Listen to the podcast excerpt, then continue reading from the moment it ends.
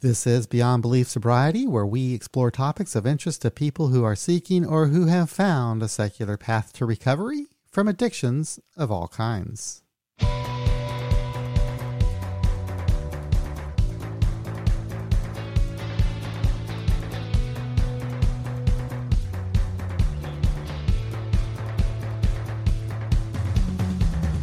hello. Thank you once again for spending some of your valuable time listening to this podcast. I'm grateful that you would do that, and I hope you find something valuable from this experience and that it helps you along your way of recovery. Today's episode is taken from the Smart Talk series that we post on our YouTube channel every week that focuses on the people and tools of smart recovery. This episode features a conversation with the founding president of Smart Recovery, Joe Gerstein. Here, Joe gives a brief introduction to Smart and talks about its history and how he developed the Hierarchy of Values tool. Joining me in the conversation is my Smart Talk co host, Arthur Shanker. Arthur is a smart meeting facilitator who also works as the National Outreach Liaison for Smart Recovery. But before we get started, I would like to thank our sponsor, SoberLink.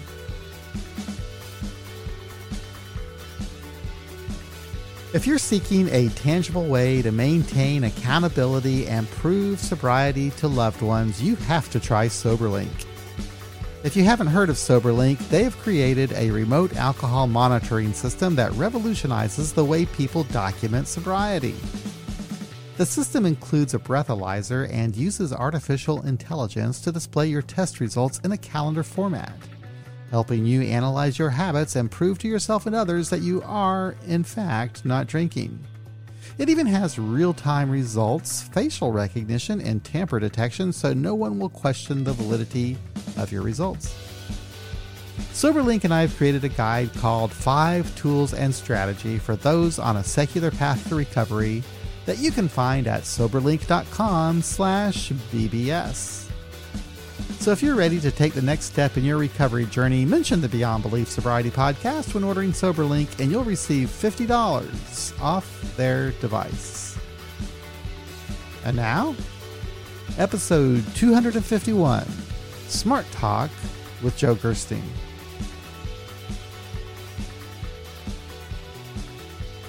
Let me start with a little um, a descriptive material about smart recovery, or as we call it in Massachusetts, smart recovery. took me uh, 10 years to learn how to say smart, but as you can see, I finally learned how to do it.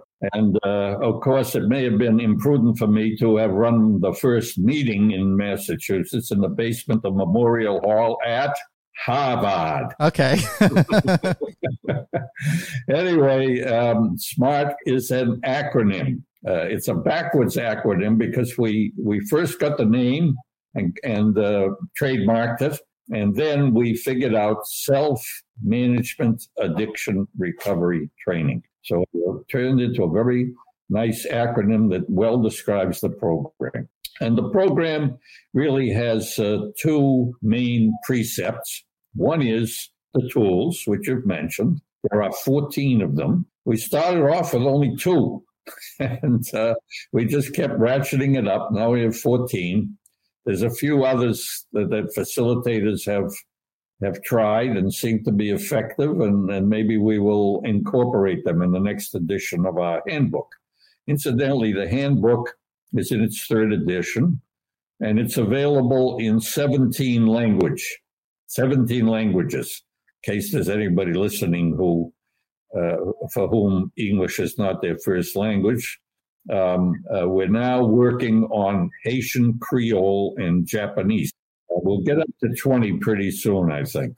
I think uh, the Russian manual is ready for publication now, and the Hebrew one is almost there under a grant from the Israeli government. Now, the two major precepts or concepts or elements of the Smart Recovery Program are one, the tools, and two, support, mutual support.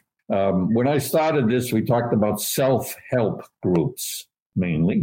Now the concept has morphed over to mutual aid groups, which is more descriptive of what goes on uh, at uh, recovery meetings, practically all recovery meetings, whether it's SMART or AA or NA or refuge recovery or women's sobriety. There's an element, a very important element, and some people think it's the most important element group support um, of uh, peers. And uh, I also might mention so I don't forget it, which I sometimes do, that we also have a support group called Family and Friends, which is also science based, evidence based. And uh, when the plague hit, we had about 140 uh, meetings, but uh, uh, obviously that's been truncated a bit. Many of them have gone online, but there are meetings available seven days a week uh, on online on our website smartrecovery.org. Now, um, it's a science based program. We said that for about 25 years. In the last five or six years, we've been able to say it's an evidence based program. What's the difference? Because the difference is that uh, the, the, the basis of it is clearly cognitive behavioral psychology, motivational interviewing, stages of change, um, uh, motivational enhancement theory, and so forth. Well, well established scientific principles of what can help people who are attempting to recover from addictions. Um, but um, uh, the evidence base comes from specific studies on smart recovery that demonstrate its efficacy. So uh, we've got our bibliography now runs to over a hundred articles, many of them from peer-reviewed journals. And uh, the program is endorsed by National Institute of Drug Abuse, National Institute of Alcoholism and Alcohol Abuse, Substance Abuse Mental Health Services Administration, the U.S. and Canadian federal prison systems, uh, National Association of Drug Court Professionals, et cetera, et cetera, et cetera, and the governments of many countries. We're in, we host meetings in 32 countries now. So it's a very well established program. Somebody maybe is listening and never heard of it, say, what the hell is recovery? Well, it's, we're there. If you go on the website of NIDA, the website of NIAAA, the website of SAMHSA and so forth, and you look under mutual aid groups or, or other programs for uh, non-treatment programs for recovery, you'll generally see AA, NA, smart recovery now. Um, so so it's now in in the in the realm of well established programs. We now have 17 employees. It's a nonprofit group. So our meetings are free. Uh, right now, we can't even pass the hat. really? I, I oh, that's right. There's, a, there's still about a thousand meetings that are going on on a local basis, but most of them have moved online now on Zoom um, as happened with uh, AA and NA as well. the venues, I mean, as a nonprofit, most of our venues are in a place like New York City. We have to pay pay for a venue, but uh, in in most places, I'd say ninety eight percent of our meetings are held in libraries, churches, synagogues, uh, hospitals. Many in hospitals in Massachusetts. I think we're in twenty four hospitals host uh, smart recovery meetings most of the main major teaching hospitals. As everybody knows, Boston is a, a major uh, international uh, uh, medical uh, mecca, uh, if I can use that word. And uh, most of those hospitals have smart recovery meetings, many of them multiple. So, also mental health hospitals and the the reputational study that U.S. News and World Report does every two years uh, one of the things they do is they rate mental health hospitals. Well, it so happens that in that uh, of the seven top-rated mental health hospitals, five of them host smart recovery meetings, a total of 16 meetings. And one of them, the Mayo Clinic, regularly sends its meetings to uh, sends its people to one of the three meetings in Rochester, Minnesota. And there's only one holdout. For some reason, Columbia Presbyterian Hospital doesn't have smart meetings. I think maybe there's some old resentment against uh, Albert Ellis, who invented rational emotive behavior therapy, which we uh, use some of the techniques in our program. At any rate, so that's the background. And um, there's over 3,000 meetings around the world now. And it's very, it's adaptable in culturally diverse settings. We have a special handbook for Australian Aboriginals. It's in six Muslim majority countries have the smart recovery program uh, operating. What would you uh, attribute this growth to? What? The growth, I guess, I hope it's efficacy. I mean, uh, uh, uh people vote with their feet. And obviously, we, we've trained about 12,000 facilitators. We, we require our facilitators to be trained because it's a science based program. They have to have some idea about what the science is uh, and, and to how to incorporate that into a group uh, meeting with lay people. And, yeah, you really uh, take a lot of care to make sure that the facilitator is ready uh, to to operate that meeting. Right, sure. I mean, for a local meeting, all they have to do is complete our facilitated training, which takes about 20 hours of unscheduled time. It's a very sophisticated online um, audio visual program that's rated very highly. Two thirds of the people who are taking it are professionals either certified or licensed professionals, and one third, roughly, are peers. People usually have been successful in our program. A few of them may be family members, but most of them are uh, graduates. I'm the only untrained uh, facilitator because I've been doing it basically since 1990, and I, I never bought to take the facilitated training. Would you mind giving us a little history lesson uh, uh, about Smart since you since you were there? Sure. Okay. Well, um, Smart started out as rational recovery. A man named Jack Trimpey was a social worker. Um, uh, just couldn't get anywhere with the 12 steps. Eventually went to the REBT Institute in New York, run by Albert Ellis, and learned a REBT is one of the cognitive uh, behavioral techniques. And he learned that. It helped him. He stopped drinking. Uh, he's still alive, uh, as far as I know. Never drank a drop since. Uh, even though he told me at one time that he'd, he'd driven drunk a hundred times. He was smart enough to elude the police, but um, uh, since then he's been okay. And um, at what point, that's when I joined up. I started the 13th meeting in the U.S. And um, I, I had, after, after, about the sixth meeting, I never intended to get deeply involved. I just had a lot of patients who just couldn't get with the program with uh, 12 steps. Either they didn't like it or it was ideological, uh, ideologically futile for them or or they, they just didn't like the style or whatever, but one reason or another. And I tried to bludgeon them into going. That was, that was all that was available, but some of them just said, no, that's it. And there was really nothing to do with them. There were, nobody, nobody wanted them. No psychiatrist didn't want to see them. And uh, outpatient uh, remuneration from insurance was practically nil at that time in 1990. Anyway, uh, I started my meeting uh, after inviting Jack Trimpey to Boston and got him on the, in the newspaper and on a radio show. And um, other other people in the field just didn't seem interested. So I started a meeting, and I, I really didn't have the time to be involved in facilitating meetings. I was extremely busy as uh, both a practicing physician and a teacher. And uh, but by the sixth meeting, because I didn't want to see it die, I said this this program is going to change the world. Now I didn't say that out loud. I just thought it because if I did, I'd probably be taken away to a mental institution.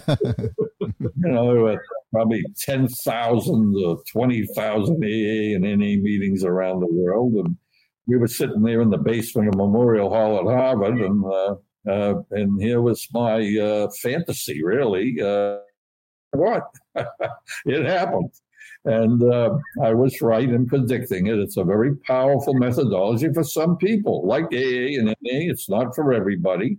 Bill uh, Bill W. acknowledged that very clearly.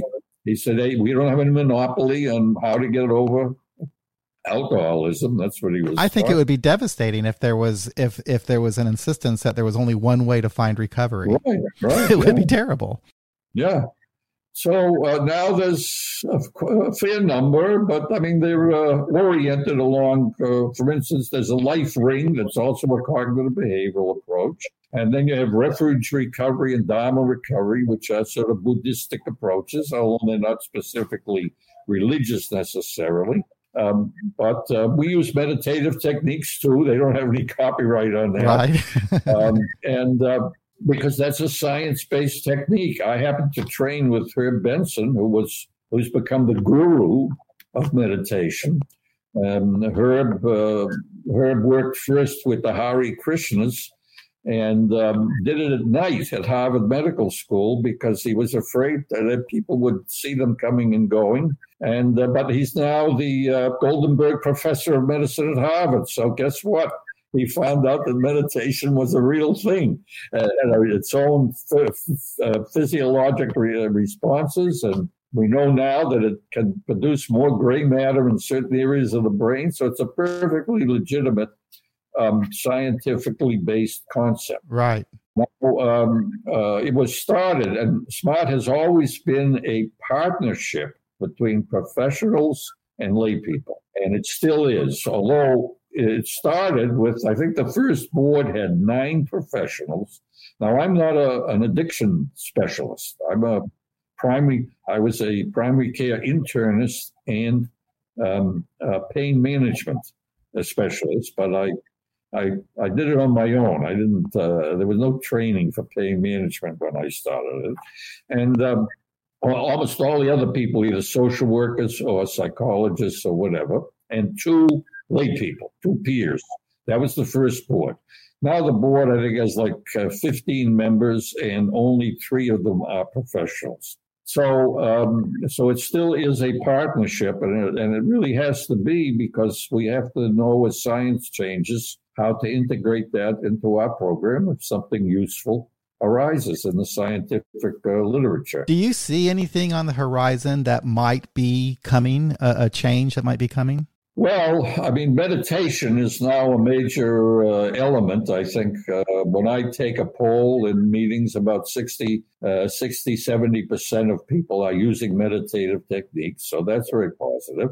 And of course, the um, introduction uh, and uh, now almost universality of medication assisted treatment for opioid addiction is, um, is uh, taken the forefront. Smart recovery has always had a policy that uh, uh, prescribed FDA approved medications for the addiction or for co occurring disorders uh, we're totally congenial to. That's science. I mean, as, as everybody knows now, the FDA goes through a very grueling process before a drug gets on the market, has to demonstrate efficacy and very modest toxicity in order to get into that realm. And, and once they're in, uh, we don't have any problem as long as they're appropriately prescribed. And we leave that to the participant and his or her physician or prescriber. I think it's important, Joe, to point out that as facilitators are in a facilitated meeting, that we are very careful not to basically say, here's what we think you should be taking. And I, and you just touched on that. And I think maybe expand on that a little bit more because uh, we don't want anybody to get the wrong idea that we sit there and say, well, maybe you should be taking this or you should be taking this. Yeah. It is between the doctor and his patient. Well, we're clearly, we say clearly, we're not doing therapy. Now, when I run a smart recovery meeting, I think people, a lot of people are aware I'm a physician, but I'm a smart recovery facilitator. I'm not, I'm not doing a treatment group. And um, I'm using the smart recovery tools and applying them, helping people apply them to their own uh, situation. Um, in terms of uh, uh, advice, we don't give advice. Um, we use a very important technique, maybe the most important discovery in the last 40 years in addiction, is called motivational interviewing, where um, the uh, the participants or the, the facilitator, uh, when it's used in groups, it's it's used, it's become standard now, not just in addiction treatment, but in all of psychiatry and psychology. And uh, it's even taught in medical schools now um, in order to help people um, uh, make decisions about whether to take drugs or something like that. So it's a, a tool for decision making. And it's a technique that we use in our meetings. We don't tell people what to do. We may make suggestions or give them options or suggest options and so forth. But uh, we don't say you ought to do this or you ought to do that or you ought to do what I did to get over my recovery.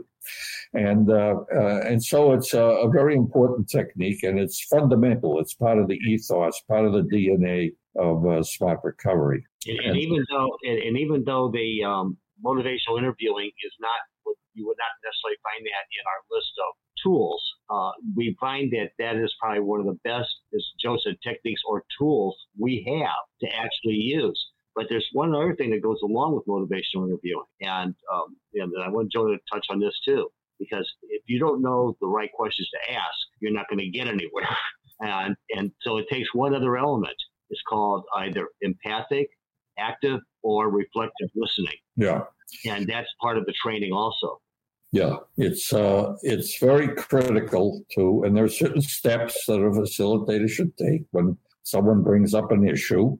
Um, and one of them is, uh, Arthur points out, is uh, empathic and attentive listening uh, to what the person says. Make sure that you understand what they are looking for or what they're talking about and so forth, rather than just glibly assuming that you you understand what they mean. Uh, words are are not always precise, and it's important to make sure that the, it's clear. You clarify.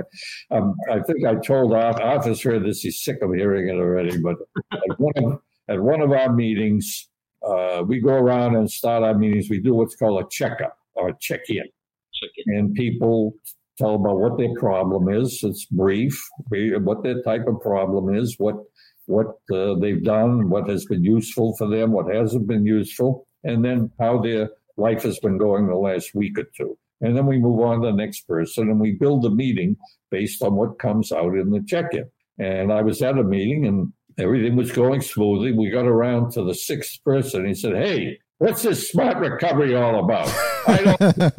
this is my third meeting now. And uh, I've been to Jesus. two other different meetings. I've got, what are you guys selling? What's the crooks of smart recovery.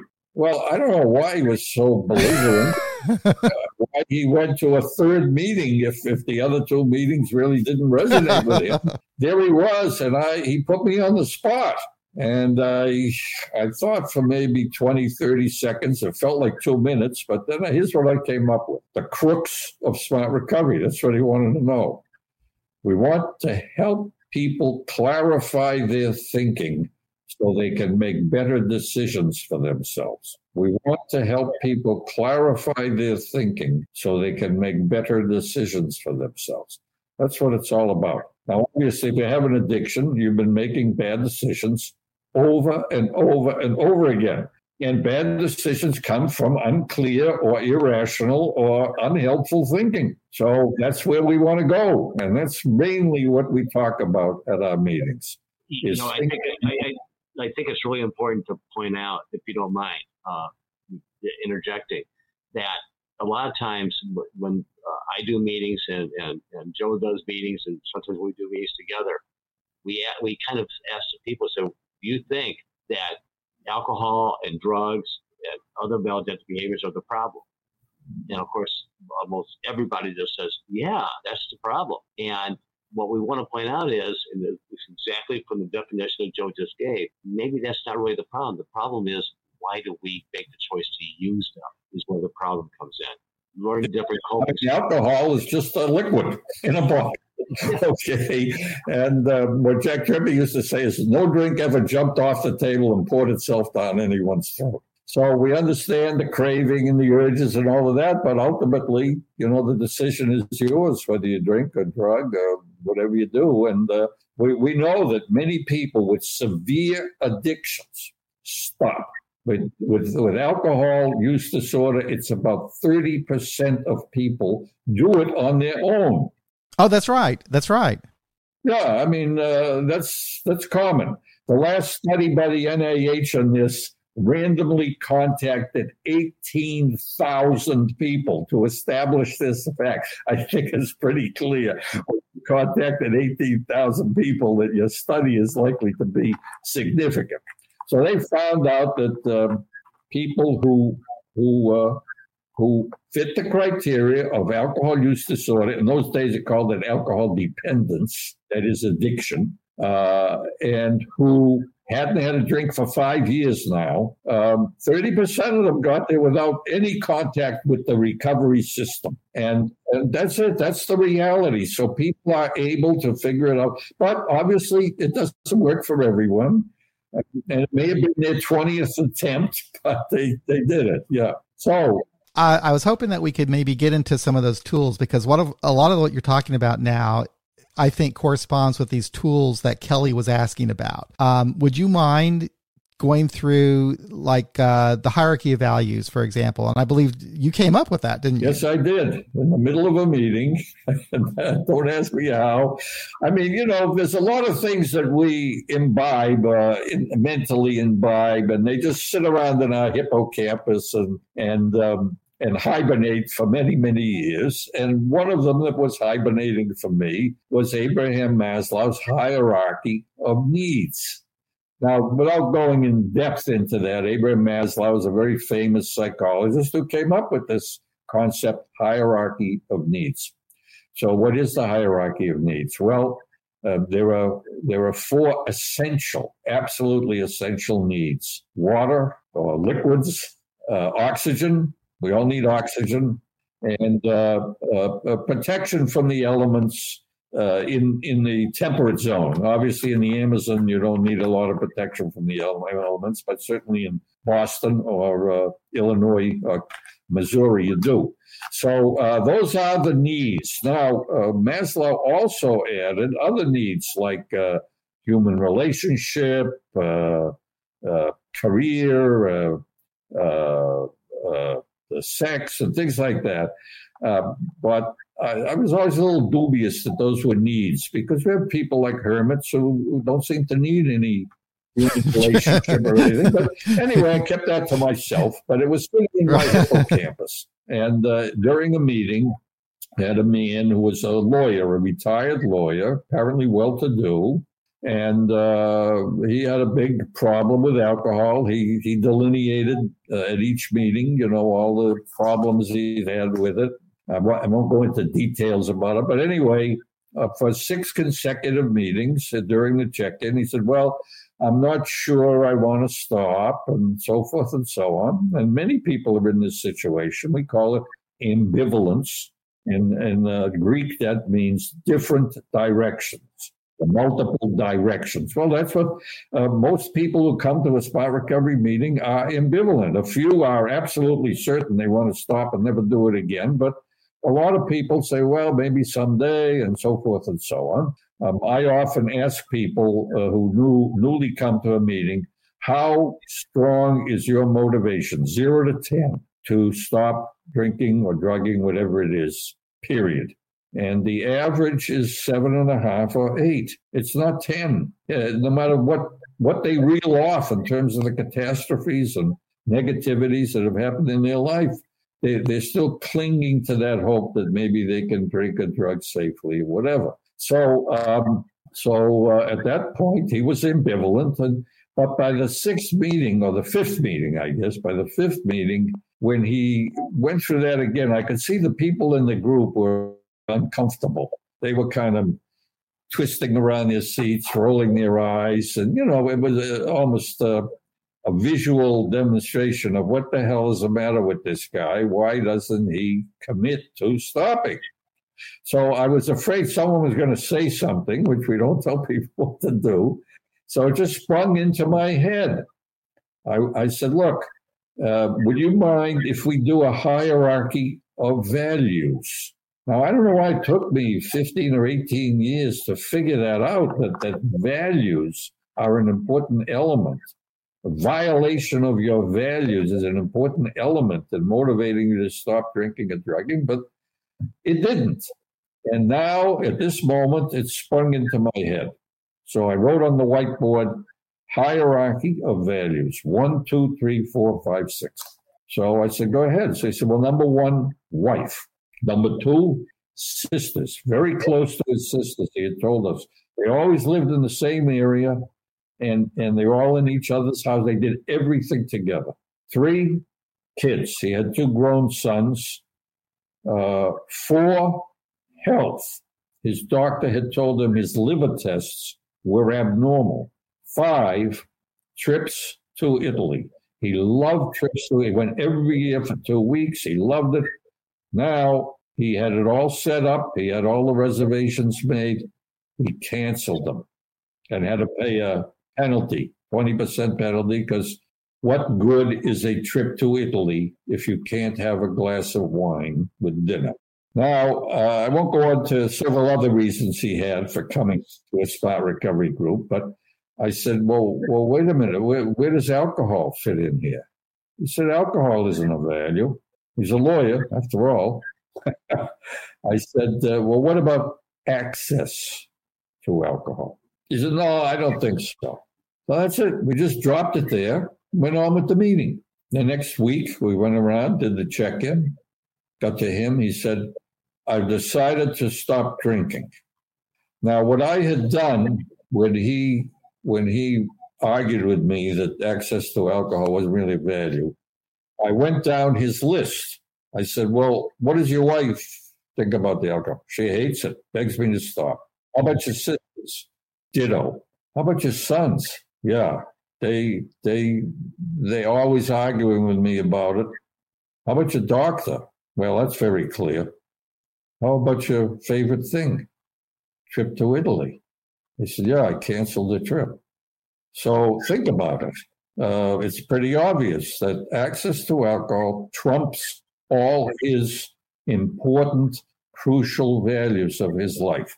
And there it was, staring him right in the face. He could not deny it. It was very graphic. It was on the whiteboard for everybody to see how crazy and destructive was his persistence at wanting to the drink. Now, clearly, he got a lot out of it. He, he had a good time, and everybody else was in conflict with it. Everything else in his life that was important was. A, and I guess he had a week to mull that over. He said, "Okay, I get it. I can't deny it." So this is the amazing thing about hierarchy for value or value.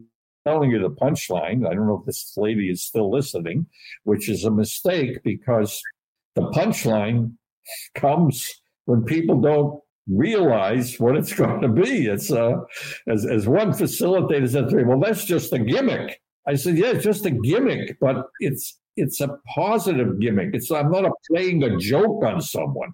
I'm not doing a gotcha. This this is their life." And this is so important, an insight that is so critical to them is to understand that all their cherished values are being corrupted by their addiction, and they've been ignoring it or denying it or eluding it. So that's it. Now, uh, in doing hundreds of these, almost no one. Now, here's the important thing uh, if people are resolute about stopping, they put abstinence in there or sobriety right at the top because they know if that isn't achieved, everything else is going to fall apart again. But the 98% of people never mention who are ambivalent. Now, if you if you do it on somebody who is a 10 in motivation to stop, they will say number one, abstinence or sobriety or something like that. So uh, it's a bit of a very powerful tool for us. I don't know why it took me so long to figure this out it's it's evident. It's so evident uh, in everything that we do, and in every definition of addiction that you neglect your work, you neglect your family, you neglect this, you neglect that, you uh, you, you focus totally on getting the drug and using the drug and paying for the drug and, and all the criminal activity that goes along with it, and yet and yet somehow I didn't figure that out. You know, and you know, and what's really significant too is when Joe was talking about that motivation and uh, wanting to make changes. And this person says seven and a half or eight, even nine.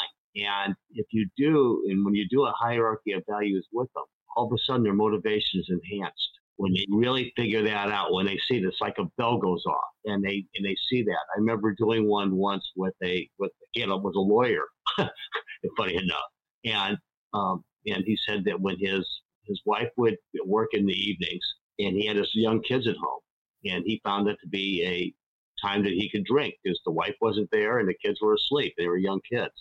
I said, well, what would happen if those kids got sick in the middle of the night? Would you be capable of driving them to the hospital or doing something about that? And he said, I never thought about that. And that night, it was like an epiphany, like a bell went off. And I talked to him a year later, had never touched a drink again. It was like, it, it, it's just amazing how that reacts and how it builds that motivation to want to continue on that uh, good abstinent journey. Um, and there's also times that when the people don't point it out, because when Joe said one or two percent of the people get that that alcohol came before everything else that we talked about values. When we get through and use, and, and I ask it a little bit differently, but same bottom line again uh, to get them to that same place. But once they once they realize that, then I say, well, what if we took and added sobriety or abstinence as their number one value? What happens to the other values? Will they stay intact? And I said, and if you don't have that sobriety or abstinence, what happens to those values? They're corrupted. That that that's when they can go by the wayside. So it's it's really to me one of the most motivationally inter, um, tools that I think the Smart Recovery has that Joe uh, create. Yeah, it seems. Yeah, I can see the value in that. So we're coming up on forty-five minutes. Um, do you think maybe we should save the ABC tool for next week? Yeah, yeah, that's uh, that's complicated. I would say so because there's a lot of different areas that you would be using that in. So let's save that for next week, Arthur, and we can go through that in, in a lot of detail. We might want to spend most of the episode next week on that. That sounds good to me. So yeah, you know, uh, uh along that line, I think uh, uh, about the sixth meeting I was running, one of the participants checking in said, "Gee, you know this? Well, we use a uh, we the ABCs is the tool that we use to demonstrate REBT, irrational behavior So he said, "Gee, you know this ABC thing? It's, it's starting to spread into my business life, my home life." And he looked kind of concerned. So I said, "Well." You look kind of worried. He said, "Yeah, well, I thought it was just supposed to be for addictions." I said, "Well, any any problem with thinking more rationally in your business? He said, No. Any problem with thinking more rationally before you get into uh, arguments and so forth at home? He said, No. I said, Well, okay, stop worrying about it. Uh, Joe, thank you so much for taking the time to be here. I really, really appreciate it. It was a really interesting conversation, and uh, I'm really grateful for you to take the time uh, to do this. Okay, glad to do it. And Arthur, as always, it's a pleasure, and uh, I'm really looking forward to the day when I drive across I-70 and visit you in St. Louis, one of my favorite cities.